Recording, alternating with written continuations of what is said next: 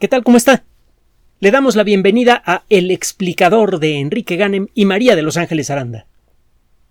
Las ciencias de la vida experimentaron un desarrollo espectacular, inesperado e incontrolable a partir de la publicación del libro más famoso de Charles Darwin, El origen de las especies por medio de la selección natural.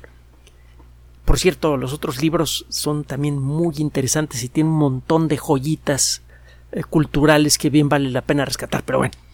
El caso es que pocas décadas después de la publicación de ese libro ya entendíamos la causa de muchas enfermedades infecciosas, ya se habían desarrollado las primeras técnicas para producir vacunas a voluntad, entendíamos también la importancia de desinfectar la comida y en general los ambientes en donde vivimos, empezamos a entender el concepto de la antisepsia, empezamos a entender la naturaleza química de la vida y a reproducirla de manera muy tosca en fábricas que comenzaron a producir grandes cantidades de medicamentos en eh, formato eh, estandarizado, en pastillitas.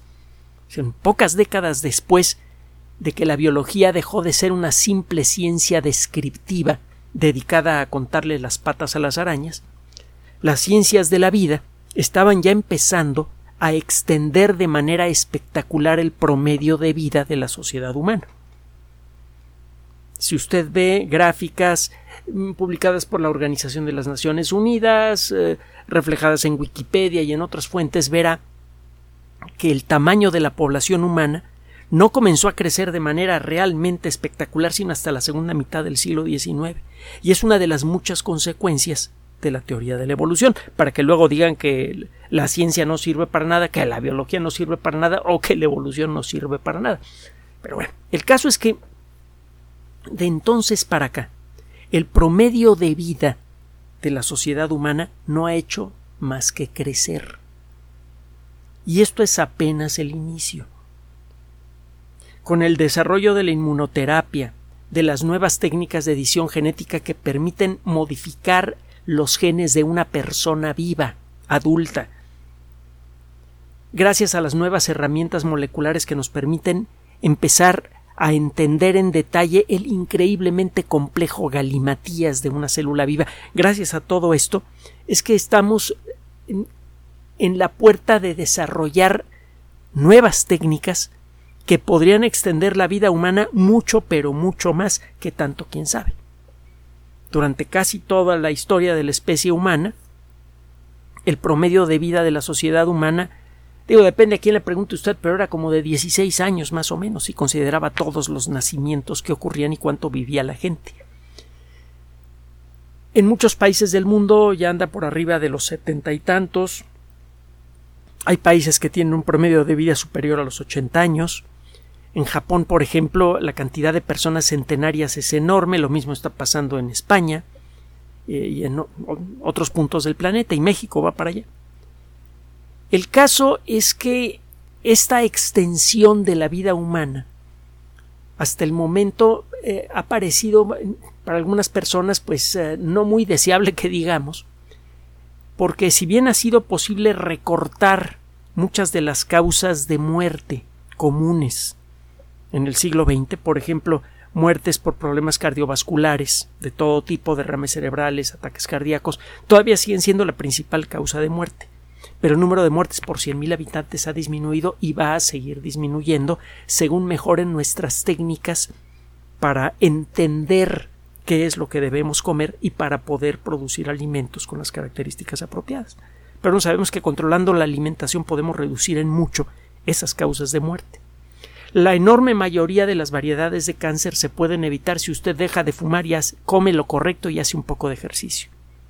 Además, muchas eh, causas de, de cáncer están relacionadas, por ejemplo, con la acción de algunos virus, los herpes virus. La vacuna contra el virus del papiloma humano no solamente es efectiva para eh, prevenir el cáncer cervicouterino en mujeres, reduce sustancialmente de manera muy importante el riesgo de cáncer en eh, la boca y vías aéreas superiores, es decir, eh, garganta, boca, nariz. En el, eh, también el, cáncer rectal y anal y varias otras formas de cáncer. Es decir, una sola vacuna podría reducir en mucho el riesgo de muchas variedades de cáncer que afectan a los extremos del tracto digestivo y del tracto respiratorio. Si usted empieza a sumar todo esto, verá que, dentro de pocos años las muertes por cáncer van a empezar a disminuir muy rápidamente, que el índice de eh, curación de casos de cáncer va a empezar a aumentar mucho más de lo que ya venía aumentando en los años anteriores. Y lo mismo va a ocurrir con muchas otras causas de muerte. El problema es que no hemos podido hacer nada, o cuando menos eso parece, en contra de la degeneración natural de nuestro organismo. De manera inevitable, o cuando menos eso parece en este momento, al envejecer, nuestro cuerpo pierde la capacidad de revitalizarse. Prácticamente todas las células de nuestro cuerpo tarde o temprano requieren de algún tipo de reemplazo. Y el problema es que cuando usted eh, toma una célula humana y eh, permite que se divida, encontrará que la cantidad total de ADN que hay en el núcleo de las células nuevas es menor que el de la célula que se dividió originalmente. Durante el proceso de división celular y a lo largo de la vida de la célula, eh, se van perdiendo trocitos de ADN. El ADN está guardado en unas estructuras muy peculiares que se llaman cromosomas. Los cromosomas tienen unas ramitas largas que se llaman telómeros y eh, con el paso de los años y como consecuencia en buena medida del proceso de división celular necesario para reemplazar las células que se mueren, eh, los telómeros se van recortando.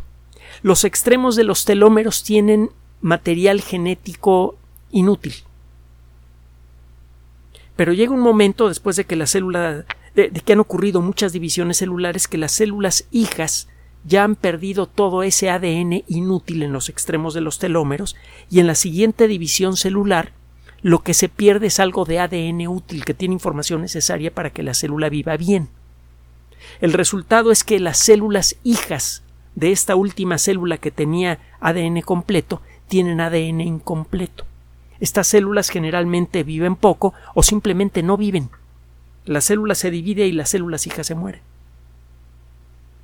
Cuando esto empieza a ocurrir en muchos puntos del cuerpo, muchos tejidos del cuerpo dejan de ser rejuvenecidos con células frescas. Y entonces aparecen todos los síntomas de la vejez. Arrugas, la piel reseca, eh, órganos eh, vitales que ya no funcionan muy bien, sistema inmune que aunque tenga usted muchos glóbulos blancos en la sangre no lo defienden de nada, etcétera, etcétera, etcétera. Tarde o temprano eso lleva a la, a la muerte por vejez. Ya entendemos más o menos el proceso y eventualmente vamos a poder intervenir en él. Pero el caso es que en la actualidad tenemos herramientas para enfrentar muchos de los problemas graves de salud que hay en el mundo. Por ejemplo, cada vez tenemos más herramientas contra el cáncer, sabemos cómo seguir disminuyendo la incidencia de enfermedades cardiovasculares, como derrames cerebrales y ataques cardíacos. Entendemos cada vez mejor qué es lo que debemos de comer y las recomendaciones cada vez se hacen más precisas y más efectivas tenemos solución para muchos problemas de, salud, eh, sea soluciones actuales o soluciones que van a llegar a nosotros dentro de poco tiempo, pero no parece, eh, al parecer el problema de la degeneración natural de nuestro cuerpo es inevitable y lo va a hacer durante algún tiempo. Y esto es particularmente sensible con el sistema nervioso porque es allí en donde vivimos. Independientemente de cualquier perspectiva eh, filosófica o religiosa que tenga usted, es claro que no existíamos antes de nacer y que lo que somos como personas depende del sistema nervioso. Si usted altera el sistema nervioso, altera la esencia de la personalidad de alguien. Y destruye el sistema nervioso, destruye la personalidad de un, individuo. Cualquier degradación del sistema nervioso por eso es tan sensible. Afecta a lo que somos en lo más profundo de nuestro ser. Y parece que de todos los problemas de salud asociados con la edad, la degeneración del sistema nervioso es el más intocable de todos.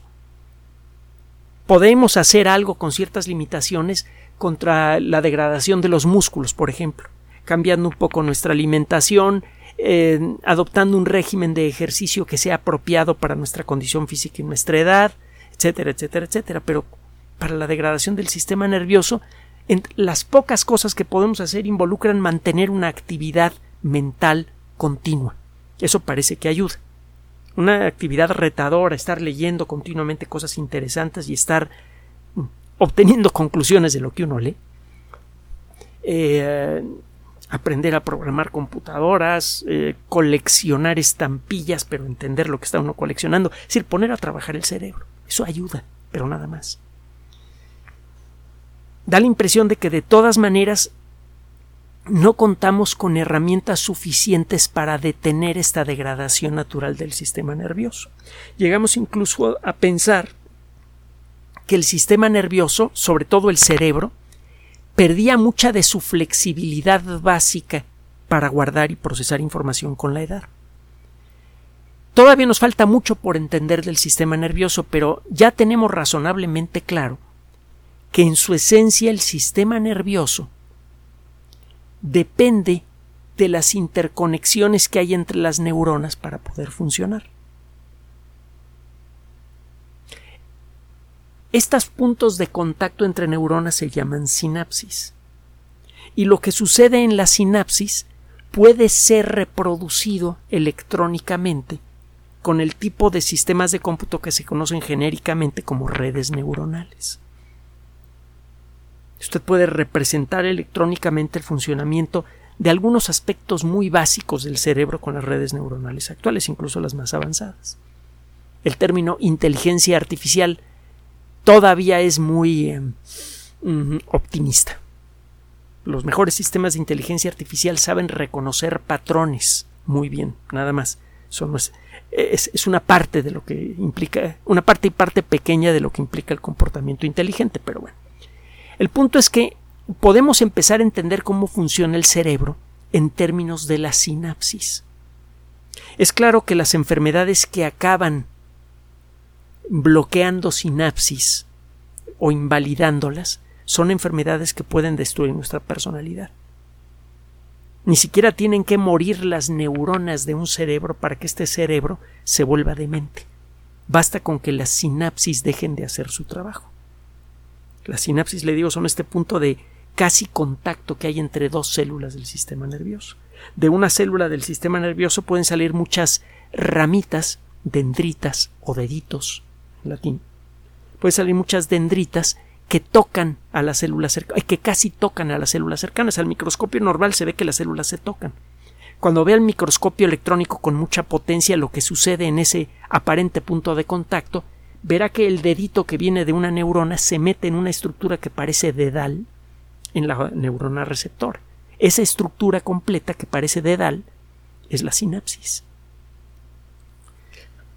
Cuando usted aprende algo,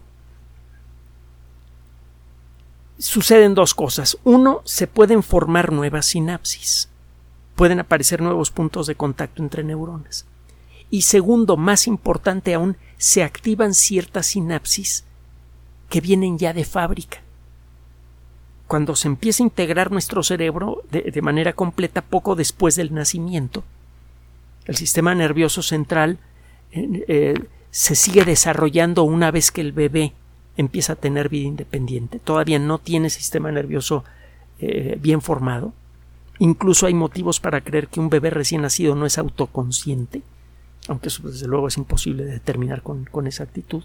Pero bueno, durante estos primeros meses de vida, el cerebro crece rápidamente en tamaño y en complejidad, se están formando muchas sinapsis. Cuando usted aprende algo, si usted se pudiera poner unos lentes mágicos y ver al cerebro de una persona que no sabe sumar y luego ver el mismo cerebro cuando la persona ya sabe sumar, verá que la cantidad total de sinapsis es más o menos la misma. Solo que cuando una persona aprende a sumar, ciertas sinapsis se activan. Es un poco lo que sucede con una computadora. Una computadora tiene una gran cantidad de transistores La cantidad de transistores que tiene el cerebro electrónico de una computadora es el mismo y lo que cambia es el patrón con el que se activan esos transistores. Cuando la computadora está operando un programa de juegos, los transistores se están activando siguiendo una cierta secuencia increíblemente complicada. Cuando la secuencia es diferente, la computadora probablemente está siendo usada para conectarse al Internet. La diferencia entre una cosa y la otra es el patrón de activación de los transistores en el cerebro electrónico de la computadora. De una manera toscamente análoga, cuando nosotros eh, aprendemos a sumar, estamos aprendiendo a activar cierta sinapsis de neuronas en cierta secuencia. Este proceso se hace más ágil según va uno repitiendo el ejercicio. Por eso hay que repetir muchas veces eh, las sumas para que a uno se le quede la idea de cómo son las sumas. El aprendizaje empieza a ocurrir, cuando menos en estos casos, cuando ciertos patrones de activación de neuronas se repiten mucho. Eso hace que las sinapsis involucradas en estas interconexiones entre neuronas se activen con más facilidad. Y mientras mantengamos activa esa secuencia de activación de neuronas, podremos sumar con facilidad. Si no lo hacemos, se nos puede medio olvidar cómo sumar. Ahora, como estas conexiones, una vez que se han activado, son más fáciles de reactivar que el crear nuevas conexiones, si usted aprendió a sumar hace mucho y ha dejado de hacer sumas y años después vuelve a hacer sumas a mano, al principio le va a costar un poco de trabajo, pero va a aprender mucho más rápidamente a sumar de nuevo que el trabajo que le costó aprender a sumar la primera vez. Y lo mismo pasa con eh, andar en bicicleta, etcétera, etcétera los patrones de activación eh, de, las neuronas que se establecieron hace tiempo son más fáciles de reactivar.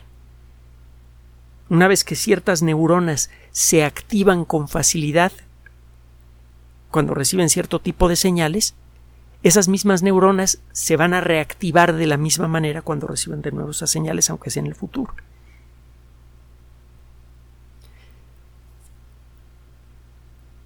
Cuando somos eh, pequeños entonces nuestro cerebro está lleno de sinapsis. Hay muchas conexiones entre neuronas. Cuando aprendemos algo, algunas de esas conexiones se reactivan. Se activan, perdón, por primera vez. Y según vamos aprendiendo, se van repitiendo esos patrones de activación y las mismas células y las mismas sinapsis comienzan a activarse en secuencia. Aprendemos a sumar. Creíamos hasta hace poquito, hasta antes de la publicación del artículo en Nature que le voy a mencionar en este momento, creíamos hasta hace poco que estas neuronas, eh, estas sinapsis silenciosas, solamente existían de pequeños, o que casi todas las sinapsis silenciosas las perdíamos de pequeños. Por eso de pequeños nos resulta muy fácil aprender. El aprender algo implica reactivar ciertos patrones, el, crear ciertos patrones de conexión entre nuestras neuronas. Eh, eh, no importa tanto qué neuronas participan en esto, sino el patrón de conexión entre ellas. Es un poco lo que sucede con los cerebros electrónicos de las computadoras en el ejemplo anterior. Los mismos transistores que sirven para que usted juegue con la máquina sirven para que usted opere un procesador de textos. Viendo lo que sucede en el CPU cuando usted opera un programa y el otro verá que la única diferencia entre un juego y un eh, eh, programa procesador de textos es la secuencia con la que se activan los mismos transistores. Bueno, usted tiene un montón de neuronas que en principio se pueden interconectar con un montón de otras neuronas. Cuando usted aprende algo, se establece un cierto patrón de conexión entre algunas neuronas. Usted repite continuamente, se entrena continuamente la misma habilidad y eso activa de manera cada vez más fácil este patrón de conexión entre ciertas neuronas. Creíamos que esta facilidad de activación que está relacionada con, con el aprendizaje se perdía con el paso de los años porque se perdían las neuronas, las sinapsis silenciosas, perdón. Bueno, pues un grupo de neurocientíficos del Instituto Tecnológico de Massachusetts acaba de presentar este trabajo en la revista Nature que demuestra que no. Resulta que nuestro cerebro, incluso cuando ya somos viejos, tiene un montón de sinapsis silenciosas. hay muchísimas neuronas que están interconectadas con muchísimas otras neuronas. La cantidad total de conexiones físicas que hay entre las neuronas de nuestro cerebro es altísima, como cuando éramos pequeños. El problema es que cuando somos viejos, el activar un nuevo patrón de, de activación de neuronas no es tan fácil como cuando somos jóvenes. Las neuronas están ahí y ya están interconectadas. Pero el hacer que las neuronas vayan disparando en una cierta secuencia, que ese es el síntoma físico de que estamos aprendiendo algo, es más difícil cuando somos viejos. Pero las conexiones están allí, no hay que crearlas. Entonces, eh, lo que hicieron estos investigadores fue ponerse a estudiar con detalle cómo operan ciertas sustancias químicas que funcionan en la sinapsis. Estas sustancias se llaman neurotransmisores. En una sinapsis tiene usted el dedito que viene de una neurona que se mete en un dedal molecular en otra neurona. Cuando una señal electroquímico llega por la primera neurona hasta la punta del dedito, allí se libera una sustancia, el neurotransmisor, que brinca el casi infinitesimal espacio que hay entre la neurona transmisora y el interior del dedalito de la neurona receptora. Cuando esa sustancia llega a la neurona receptora, un grupo de, moléculas especializadas que se llaman neuroreceptores atrapan esas moléculas. Cuando los neurotransmisores atrapan al neurotransmisor se activan y le envían una señal a la neurona y la neurona cambia la forma en la que está operando. Es la manera en la que la neurona se entera que recibió una señal de otra neurona. Y es en el patrón de estas señales que se da el comportamiento de cualquier tipo, por ejemplo, el sumar en la medida en la que estos eh, eh, en la medida en la que usted utiliza su sinapsis, estas sinapsis se hacen más activables fácilmente. Si usted está continuamente haciendo el ejercicio de andar en bicicleta, el patrón de disparo de las sinapsis que sirven para mantener el equilibrio se está repitiendo muchas veces por segundo. Y eso hace muy fácil la intercomunicación entre las células involucradas en mantener el equilibrio. Bueno, estos investigadores se pusieron a estudiar el comportamiento de uno de estos transmisores y de uno de estos neuroreceptores. Eh, el neurotransmisor se llama glutamato, es uno de los muchos neurotransmisores que hay. Y lo que encontraron es que en muchas neuronas, incluso en personas mayores, y lo mismo pasa en ratones, hay muchas sinapsis que se activan muy lentamente. Hay motivos para creer que estas sinapsis no se han activado a lo largo de la vida de, del individuo, sea el ratón o la persona. Esto, a la hora de ponerse a contar cuántas sinapsis eh, de difícil activación encontraban por centímetro cúbico de cerebro, estos investigadores se dieron cuenta que el número es muy elevado. El número total de sinapsis que hay por centímetro cúbico en un cerebro de una persona mayor es esencialmente igual al que hay en, un bebé.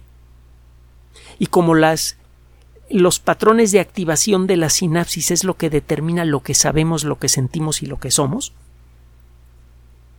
eso lo que implica es que en principio el cerebro humano puede ser tan flexible y tan entrenable cuando tiene usted 80 años, si está sano, que cuando usted tiene un año de edad que lo único que hace falta es encontrar algún régimen de medicamentos o de alimentos que faciliten la activación de estas sinapsis silenciosas. Muchas veces la dificultad que creemos sentir para aprender algo tiene que ver con que eh, nuestro cerebro no encuentra la manera de activar muchas de esas sinapsis silenciosas. Y el problema es simplemente químico. Entonces, gracias a este descubrimiento, ahora tenemos algo en que enfocarnos.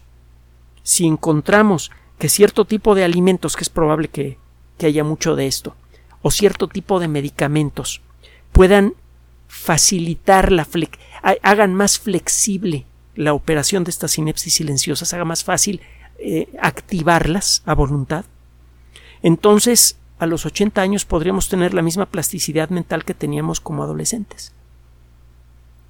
Y eso significa que no tendremos que dejar de aprender, de sentir y de ser lo que somos con el paso de los años.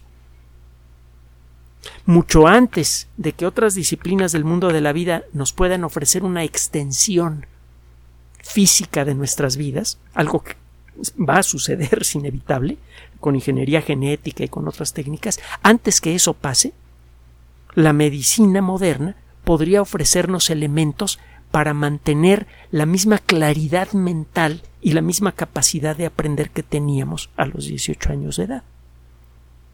Y esto en sí mismo sería una bendición. Gracias al desarrollo de las ciencias de la vida, no solamente podemos contemplar un futuro en el cual vamos a vivir mucho más, sino que además vamos a tener las herramientas para poder, cuando menos las herramientas biológicas, para poder disfrutar de esos años.